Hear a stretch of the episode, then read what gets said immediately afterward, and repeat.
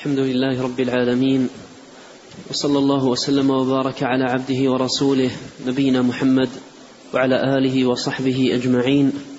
أما بعد، فيقول شيخ الإسلام محمد بن عبد الوهاب رحمه الله تعالى في كتاب الكبائر: باب التشدق وتكلف الفصاحة. وقول الله تعالى: وإذا رأيتهم تعجبك أجسامهم وإن يقولوا تسمع لقولهم، الآية.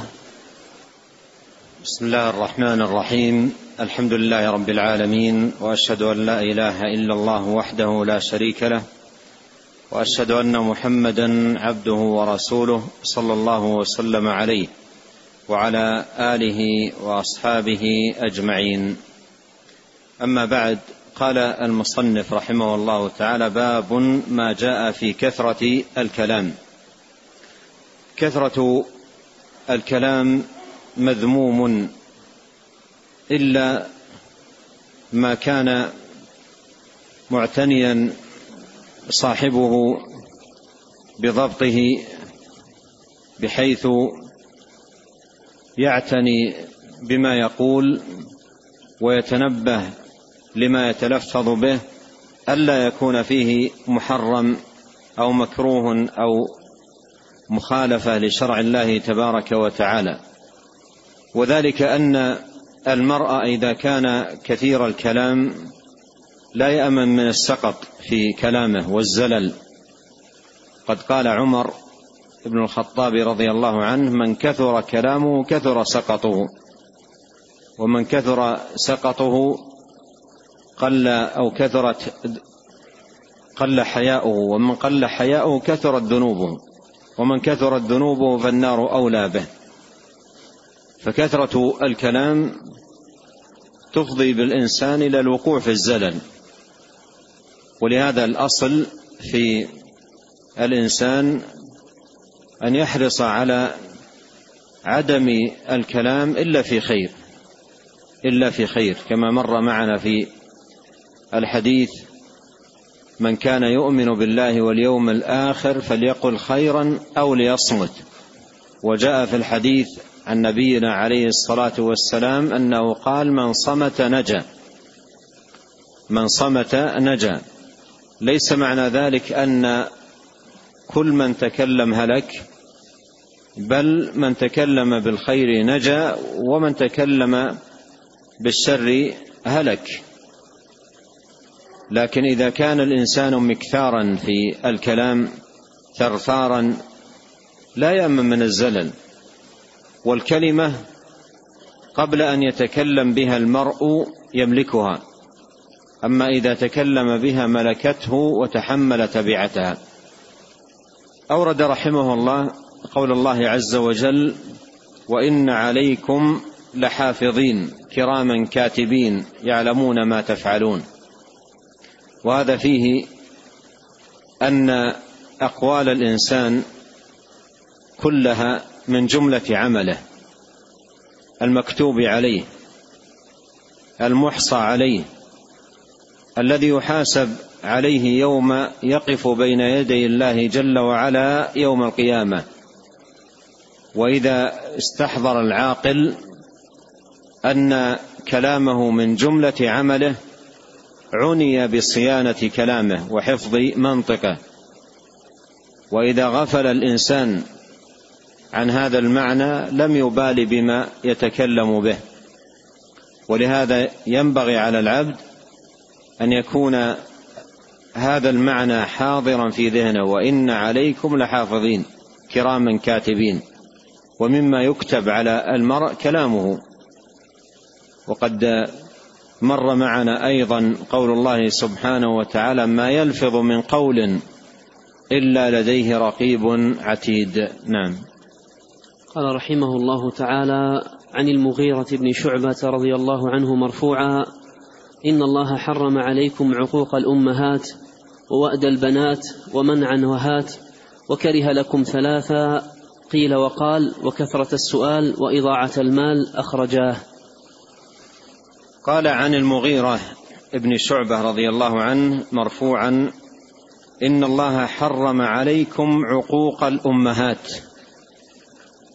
العقوق هو القطيعة وعدم البر والوفاء مع من هي أكثر الناس إحسانا إليه ورعاية له وقياما على مصالحه وتعبا في تنشئته وتربيته. حملته أمه كرها ووضعته كرها، وحمله وفصاله ثلاثون شهرا. كم هي المعاناة التي بذلتها الأم والجهد الجهيد الذي قامت به عملا على تنشئة ابنها ووليدها. ولهذا خص في الحديث الأمهات، قال عقوق الأمهات، مع أن العقوق محرم حتى مع الآباء، لكن خص الأمهات لعظيم حقهن. ولهذا جاء في الحديث قال من أبر؟ قال أمك. قال من أبر؟ قال ثم من؟ قال أمك. قال ثم من؟ قال أمك. قال ثم من؟ قال أباك. وقال في الحديث الآخر من أحق الناس بحسن مصاحبتي يا رسول الله؟ قال أمك. قال ثم من؟ قال أمك. قال ثم من؟ قال أمك. قال ثم من؟ قال أبوك. لأن حق الأم أعظم. العقوق كله محرم، لكن عقوق الأم من أشنع العقوق وأشده. وكيف يكون العقوق مع من حملته تسعة أشهر وعانت عند وضعه، وضعته كرها، وعانت أيضا عند رضاعته، وسهرت عليه الليالي وتعبت، ثم يقابل هذا الجميل العظيم والإحسان الكبير بالعقوق والإساءة. والله عز وجل أمر ببر الوالدين وأوجبه، وجعله قرينا لحقه سبحانه وتعالى في أكثر من آية من القرآن. قال الله عز وجل وقضى ربك ألا تعبدوا إلا إياه وبالوالدين إحسانا. قال جل وعلا واعبدوا الله ولا تشركوا به شيئا وبالوالدين إحسانا. وقال جل وعلا قل تعالوا أتل ما حرم ربكم عليكم ألا تشركوا به شيئا وبالوالدين إحسانا. قال جل وعلا أن اشكر لي ولوالديك. فقرن حقهما سبحانه وتعالى بحقه، كما أن عقوق الوالدين مقرون بالشرك بالله سبحانه وتعالى. قد مر معنا في الحديث لا أنبئكم بأكبر الكبائر؟ قلنا بلى. قال الإشراك بالله وعقوق الوالدين. الإشراك بالله وعقوق الوالدين. فحق الوالدين قرين حق الله في كتاب الله، وقطيعة الوالدين وعقوق الوالدين قرين الشرك بالله والعياذ بالله. وخصت الأمهات هنا بالذكر لأن حق الأمهات أعظم، لأن حق الأمهات أعظم. قال ووأد البنات. وأد البنات أي قتلهن ودفنهن وهن حيات. قد كان أهل الشرك أهل الجاهلية الأولى يكرهون البنات كرها شديدا، وإذا بشر أحدهم بالأنثى ظل وجهه مسودا وهو كظيم يتوارى من القوم من سوء ما بشر به أيمسكه على هون أم يدسه في التراب. فكان, فكان الواحد منهم إذا رزق بنتا يشتد غمه ويعظم همه ويزداد كربه ويتوارى من الناس يختفي من سوء ما بشر به من سوء ما بشر به ثم يبقى متحيرا بين أمرين: إما أن يبقيها على هون، على كراهة وعلى بغض وعلى مضض، أو يدسه في التراب. وكان بعضهم من شدة كراهيته الأنثى كما ذكر في كتب الأخبار وكتب التاريخ، كان بعضهم من شدة كراهية الأنثى إذا جاء وقت الوضع حفر حفرة عميقة، وقت الوضع وقت الولادة يحفر حفرة عميقة ويجلس، فإذا وضعت إن قيل ولد أبقاه وإن قيل أنثى مباشرة في الحفرة ويدفن، يهال عليها تدفن ويهال عليها التراب، ما تبقى في الدنيا ولا دقيقة واحدة إن كانت أنثى من شدة الكراهية الشديدة. وبعضهم ربما صبر عليها السنة والسنتين والثلاث ثم قال لأمها جمليها طيبيها حسنيها، ثم أخذها معه كأنه يفسحها أو يمتعها، وقد حفر لها حفرة ثم يدفعها فيها ويهيل عليها التراب. وإذا الموءودة سئلت بأي ذنب قتلت، والبنت هبة، البنت هبة إلهية ومنة ربانية. قال الله عز وجل: لله ملك السماوات والأرض يخلق ما يشاء يهب لمن يشاء إناثا ويهب لمن يشاء الذكور أو يزوجهم ذكرانا وإناثا ويجعل من يشاء عقيما. قسمة رباعية، من الناس من يرزق البنات دون البنين، ومنهم من يرزق البنين دون البنات، ومنهم من يزوجه الله عز وجل ذكرانا وإناثا، يعني يعطيه بنين وبنات، أو يزوجهم ذكرانا وإناثا أي يمن عليه بالبنين والبنات، ومنهم من يكون عقيما لا يولد له.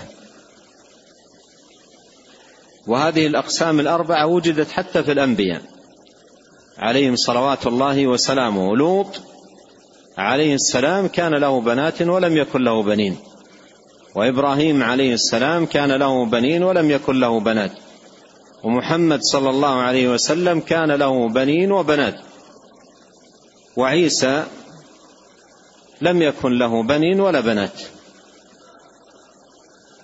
الشاهد أن البنات منة إلهية وهبة ربانية وفيها من الخير والبركة والنفع لأهلها.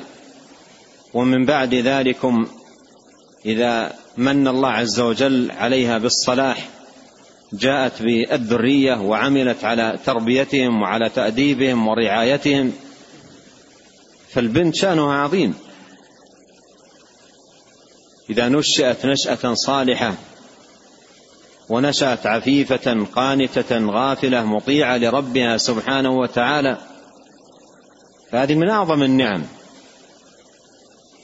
فهذه من أعمال الجاهلية وأد البنات، وأدوا البنات أي دفنهن وقتلهن وهن أحياء. قال: ومنعا وهات،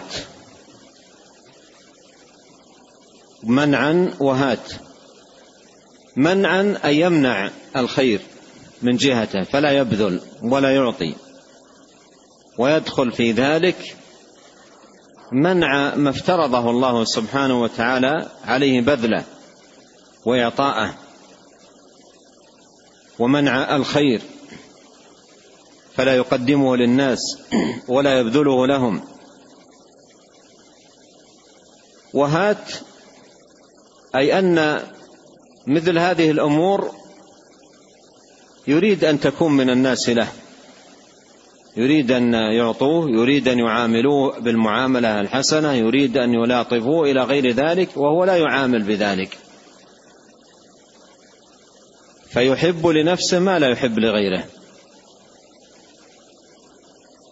ويريد من الناس أن يعاملوه بالحسنى ما لا يعاملهم به. وفي بيعه وشرائه إذا كان الحق له يستوفيه كاملا، وإذا كان عليه ماطل، ويل للمطففين الذين إذا اكتالوا على الناس يستوفون وإذا كالوهم أو وزنوهم يخسرون ألا يظن أولئك أنهم مبعوثون ليوم عظيم. قال وكره لكم قيل وقال، وهذا موضع الشاهد من ذكر الحديث في هذه الترجمة. قيل وقال أي أن هذا يكون ديدا الإنسان في مجالسه ولقائه بالناس، يكون ديدنه قيل وقال، قيل وكذا قيل كذا ويقال كذا، يكون مذياعا يكون مذياعا ينشر ما يقال، ولهذا جل أحاديثه قيل كذا ويقال كذا، قيل كذا ويقال كذا، ينقل الكلام فيكون مذياعا. ولما ذكر علي بن أبي طالب وأثره في الأدب المفرد للإمام البخاري الفتن، قال إن من ورائكم فتنا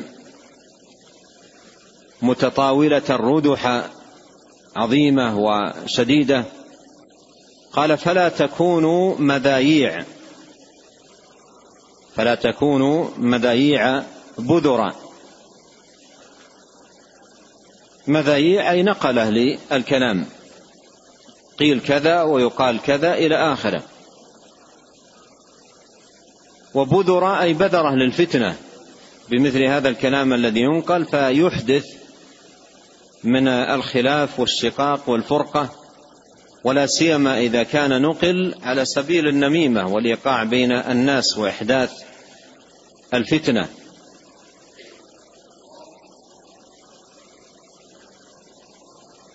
ولهذا ينبغي على المسلم أن يصون نفسه عن مثل ذلك وأن يحفظ لسانه، وإلا سيندم،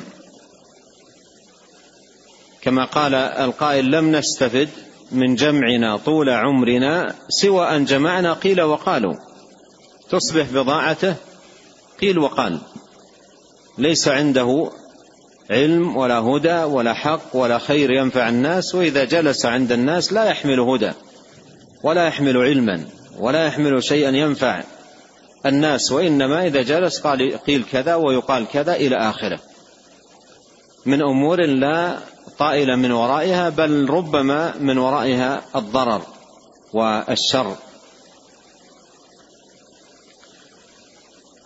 وكثرة السؤال وكثرة السؤال مذموم، أمر مذموم، ولا ينبغي للإنسان أن يكون مكثارا من الأسئلة وأن يحصر أسئلته فيما فيه نفع له. ومن كان مكثارا من الأسئلة في الغالب والله تعالى أعلم أن أسئلته ليست تحريا للخير،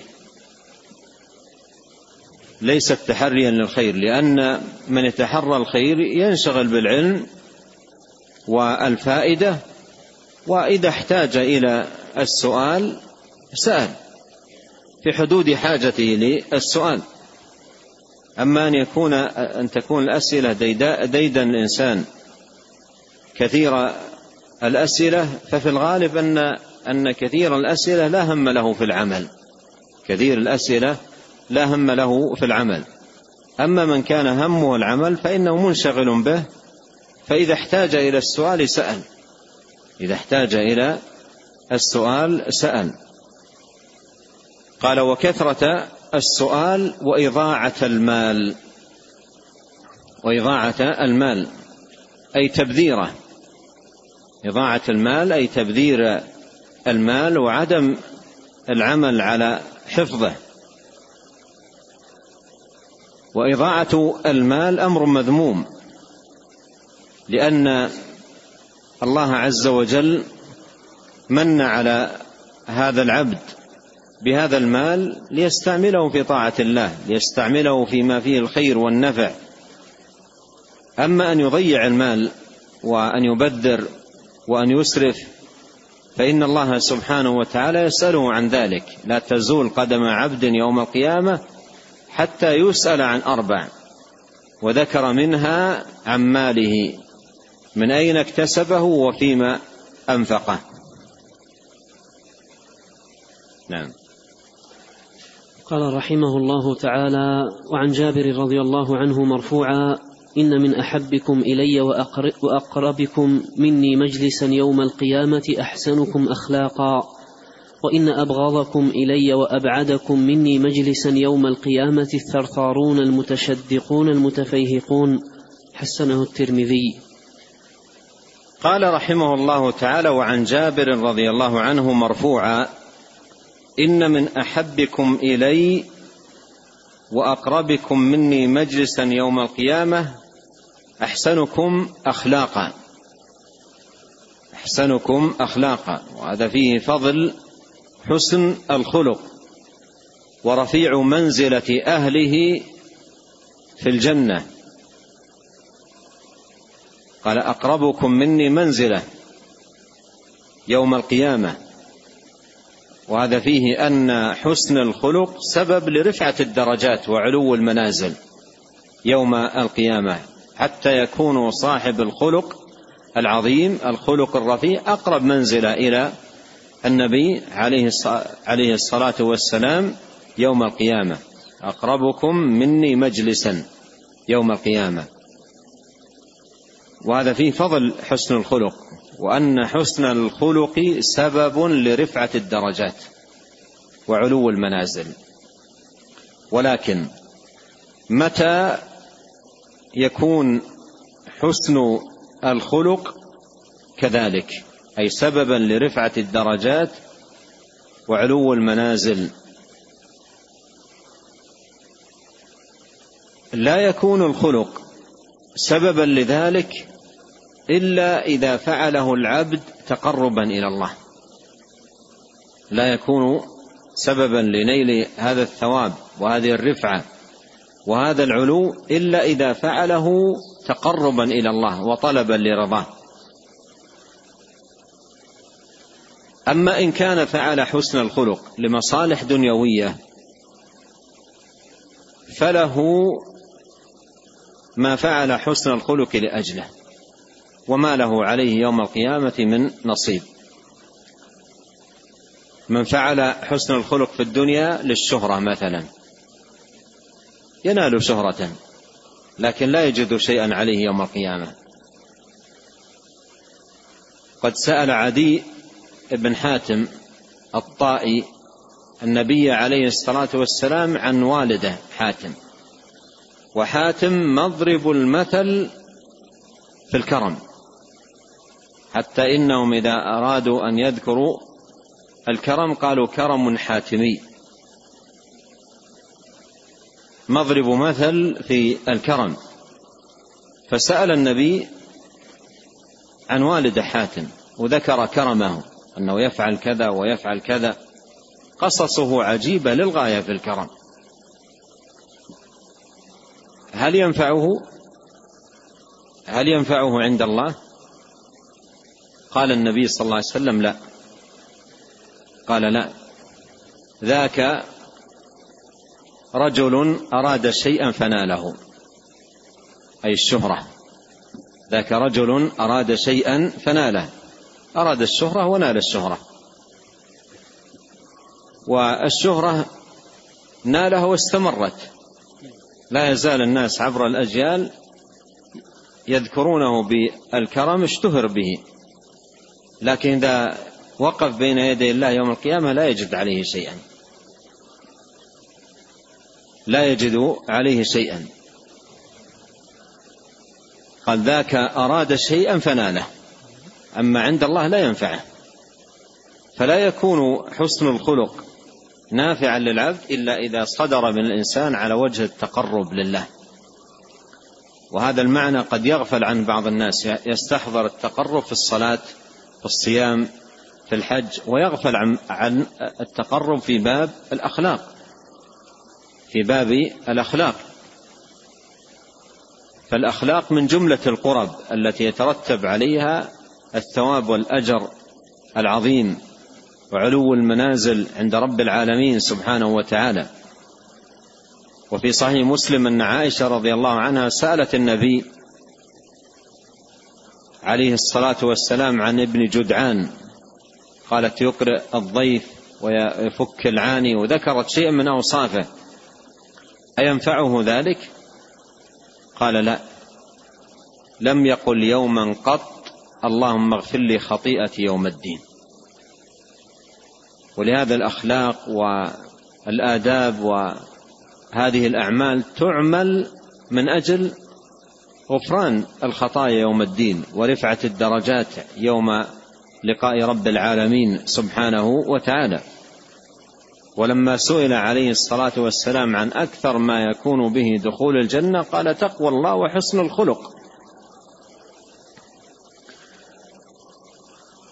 قال وإن أبغضكم إلي وأبعدكم مني مجلسا يوم القيامة الثرثارون المتشدقون المتفيهقون.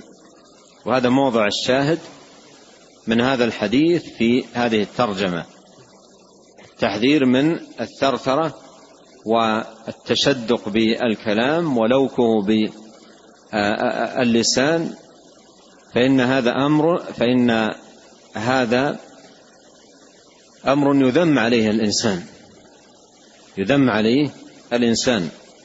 قال وإن أبعدكم إن أبغضكم إلي وأبعدكم مني مجلسا يوم القيامة الثرثارون. والثرثار هو الذي يكثر الكلام، الثرثار هو الذي يكثر الكلام، كثير الكلام، من الثرثرة وهي كثرة الكلام. والمتشدقون، المتشدق هذه الكلمة من الشدق ويجانب الفم، أي يلوك لسانه ويتوسع في الحديث. ومثله كذلك قوله المتفيهقون، المتفيهق يتقعر في الكلام ويتوسع في الكلام عن غير حاجة عن غير حاجة وإنما هي ثرثرة وإنما هي ثرثرة يكثر من الكلام عن غير حاجة، بل ربما فيما فيه مضرة عليه وعلى الجالسين معه. نعم. قال رحمه الله تعالى: باب التشدق وتكلف الفصاحة. وقول الله تعالى: وإذا رأيتهم تعجبك أجسامهم وإن يقولوا تسمع لقولهم، الآية. قال رحمه الله تعالى: باب التشدق وتكلف الفصاحة. التشدق هو الإكثار من الكلام والتوسع فيه وعدم الاحتراز من آفات اللسان وعدم الاحتراز من آفات اللسان وإنما يتشدق بالكلام ويحاول أن ينمق مثلا حديثه وألفاظه، ولكن المضمون ولكن المضمون لا نفع فيه أو فيه مضرة عليه وعلى من يستمع إليه، وهمه هو تزويق الكلام وتنميقه وتجميل الألفاظ بحيث تشد السامع. وتكلف الفصاحة وتكلف الفصاحة لا تأتي الفصاحة عنده سجية، وإنما يتكلف يتكلف الفصاحة، يتكلف البيان جمال المنطق، لكن المضمون المعاني الحقائق هذه لا نفع فيها أو فيها مضرة عليه وعلى من يستمع إليه. قال الله عز وجل: وإذا رأيتهم، أي المنافقين، تعجبك أجسامهم وإن يقولوا تسمع لقولهم. إذا رأيتهم تعجبك أجسامهم، نظارة الأجسام ترتيب الهيئة والهندام والمظهر إلى آخره، تعجبك أجسامهم، وإن يقولوا تسمع لقولهم. لماذا؟ لأنهم يتفننون في تنميق الكلام وتجميل الكلام والتأثير على السامع، حتى إن من يستمع يعجب يعجبه قوله ويدخل في كلامه أشياء حسنة ليتوصل من خلالها إلى أشياء محرمة وباطلة. يلبسون الحق بالباطل. نعم.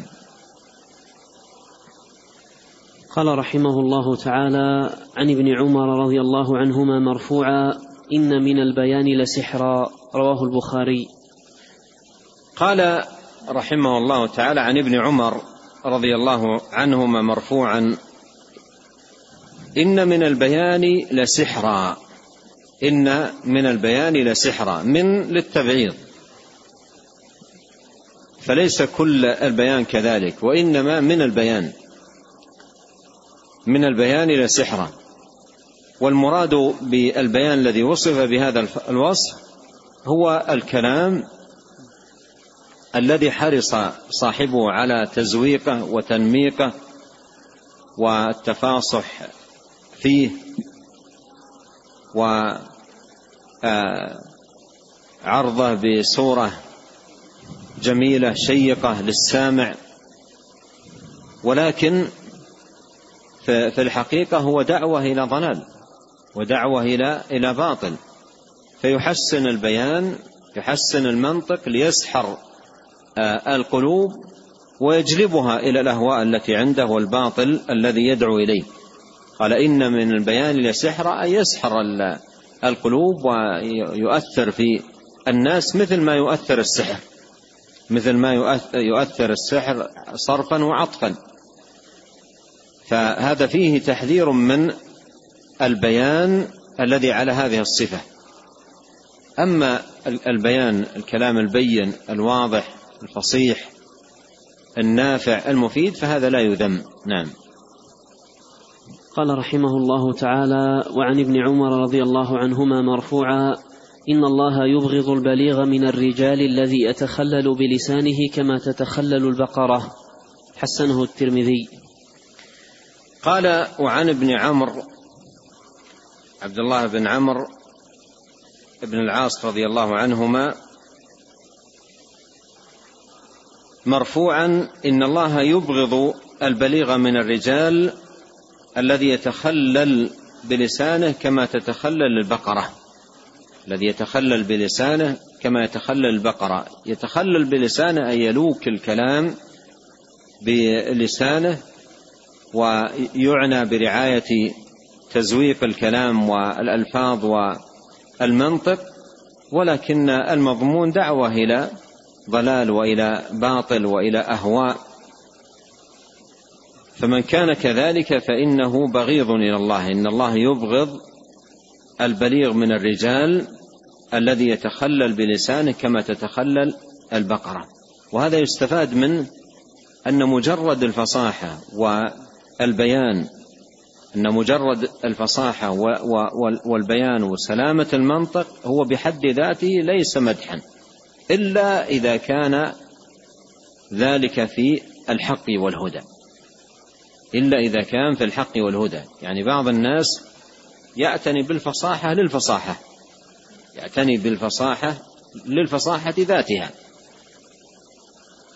ولجمال الألفاظ نفسها، ليس عنده شيء من الاهتمام بدين الله والعمل على استغلال هذه الآلة التي هي الفصاحة لنفع عباد الله تبارك وتعالى، وإنما همه الفصاحة للفصاحة نفسها، هي هي مقصده تزويق الكلام وتنميق الكلام. ولهذا يعتني بالألفاظ عناية دقيقة، أما المضامين والحقائق لا يبالي بها، لا يبالي بها. بل بعضهم، وهذا يقع كثيرا في الشعر، بعضهم يبالغ في الأوصاف، بل يكذب في الأوصاف لا لشيء إلا, إلا لأجل أن يظهر الكلام بشكل أجمل وألفاظ أحسن، ولهذا قيل أعذب الشعر أكذبه، أعذب الشعر أكذبه. وقيل لا أيضا لا يبلغ الرجل ذروة الأدب حتى يصبح قليل الأدب، حتى يصبح قليل الأدب. فهذه هذا الكلام الذي يقال هو في حق من كان كذلك، يعتني بالفصاحة لذات الفصاحة، يعتني بالبيان لذات البيان، يعتني بال بال بال بالألفاظ ولا يبالي بقضية الحقائق والمعاني، هل هي نافعة أو ضارة، هل فيها ما. ولهذا بعضهم بالغ والعياذ بالله، بالغ كما قال ذلك أحد المشاهير الأدباء القدامى، قال لا دخل للعقائد في الشعر، قال لا دخل للعقائد في الشعر، يعني حتى لو كان في في الشعر مخالفة للعقيدة يقول ما يضر، لأن هذا شعر، هذا شعر جمال، جمال ألفاظ. ولهذا يأتي في الشعر مثلا ألفاظ مثلا مخلة بالعقيدة، مخلة بالأدب، مخلة، يقول هذا الشعر. انظر أنت فقط إلى جمال الألفاظ، لا تنظر إلى ما فيه من مخالفة أو ما فيه، إلى هذه الدرجة بلغ الحال ببعض الناس من اهتمامه بالألفاظ وتضييعه للحقائق والمضامين. نعم. قال رحمه الله تعالى: وعن أبي هريرة رضي الله عنه مرفوعا: من تعلم صرف الكلام ليصرف به قلوب الرجال أو الناس لم يقبل الله منه يوم القيامة صرفا ولا عدلا. رواه أبو داود. قال: وعن أبي هريرة رضي الله عنه مرفوعا: من تعلم صرف الكلام، من تعلم صرف الكلام، أي تعلم تزويق الكلام وتنميقه وتصريفه، واعتنى عناية دقيقة بالألفاظ المنطق. من تعلم صرف الكلام ليصرف به قلوب الرجال أو الناس، أي إليه، من أجل أن يقال فصيح. تعلم صرف الكلام من أجل أن يقال فصيح، من أجل أن يقال بليغ، ما أبلغه، ما أفصحه، رجل عالي في بلاغته وفي فصاحته، فتعلم الكلام من أجل ذلك، تعلم صرف الكلام من أجل ذلك. لم يقبل الله منه يوم القيامة صرفا ولا عدلا. قيل في معنى صرفا ولا عدلا أي لا فريضة ولا نفل، لم يقبل الله منه صرفا ولا عدلا أي لا فريضة ولا نفل. وهذا يدل على خطورة مثل هذه التصرفات، أن يكون الإنسان يهتم بالمنطق والكلام واللغة والنحو والصرف والبلاغة، يعتني بها ليس من أجل الدين، وإنما من أجل أن يكون رجلا فصيحا بليغا يشار له بالبنان في فصاحته وفي منطقه وفي بلاغته. أما الدين فلا همة له فيه. نعم. قال رحمه الله تعالى: ولأحمد عن معاوية رضي الله عنه: لعن رسول الله صلى الله عليه وسلم الذين يشققون الكلام تشقيق الشعر.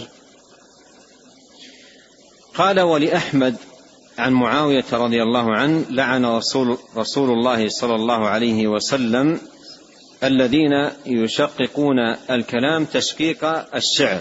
وفي إسناد الحديث كلام، ولكنه من حيث الجملة معناه كما سبق، تشقيق ال ال ال الكلام، تزويق الكلام وتنميقه وتحسينه. وتكون همة الإنسان متجهة للألفاظ غير مبال بالحقائق والمعاني، همته متجهة للألفاظ وغير مبال بالحقائق والمعاني والمضامين. فهذا فيه خطورة شديدة على من كان كذلك. والواجب على الإنسان أن يكون همه هو دينه، أن يكون همه هو دينه، طاعته، تقربه إلى الله سبحانه وتعالى، وأن يكون تعلمه للنحو البلاغة والصرف ونحو هذه الأشياء من أجل خدمة دين الله، لا يتعلمها لذاتها وإنما يتعلمها لأجل خدمة دين الله. ولهذا تسمى هذه العلوم علوم الآلة، لأنها علوم خادمة، علوم خادمة لا تقصد لذاتها وإنما تقصد ليستفاد منها في خدمة الدين، فهي ليست مقصودة لذاتها وإنما هي علوم خادمة تستعمل من أجل خدمة الدين. فإذا تحول الأمر إلى أن يهمل الدين وتصبح العلوم الخادمة هي الغاية والمقصد عند الإنسان، فهذه المصيبة. وفي مثل ذلك جاءت نحو هذه النصوص، ونكتفي بهذا القدر، ونسأل الله الكريم أن ينفعنا أجمعين بما علمنا، وأن يزيدنا علما، وأن يصلح لنا شأننا كله، وأن لا يكلنا إلى أنفسنا طرفة عين، وأن يغفر لنا ولوالدينا ولمشايخنا وللمسلمين والمسلمات والمؤمنين والمؤمنات الأحياء منهم والأموات. اللهم آت نفوسنا تقواها وزكها أنت خير من زكاها، أنت وليها ومولاها. اللهم إنا نسألك الهدى والتقى والعفة والغنى. اللهم أصلح لنا ديننا الذي هو عصمة أمرنا، وأصلح لنا دنيانا التي فيها معاشنا، وأصلح لنا آخرتنا التي فيها معادنا، واجعل الحياة زيادة لنا في كل خير، والموت راحة لنا من كل شر. اللهم اقسم لنا من خشيتك ما يحول بيننا وبين معاصيك، ومن طاعتك ما تبلغنا به جنتك، ومن اليقين ما تهون به علينا مصائب الدنيا. اللهم متعنا بأسماعنا وأبصارنا وقوتنا ما أحييتنا، واجعله الوارث منا، واجعل ثأرنا على من ظلمنا، وانصرنا على من عادانا، ولا تجعل مصيبتنا في ديننا، ولا تجعل الدنيا أكبر همنا ولا مبلغ علمنا، ولا تسلط علينا من لا يرحمنا. سبحانك اللهم وبحمدك، أشهد أن لا إله إلا أنت، أستغفرك وأتوب إليك. اللهم صل وسلم على عبدك ورسولك نبينا محمد وآله وصحبه أجمعين. جزاك الله خيرا.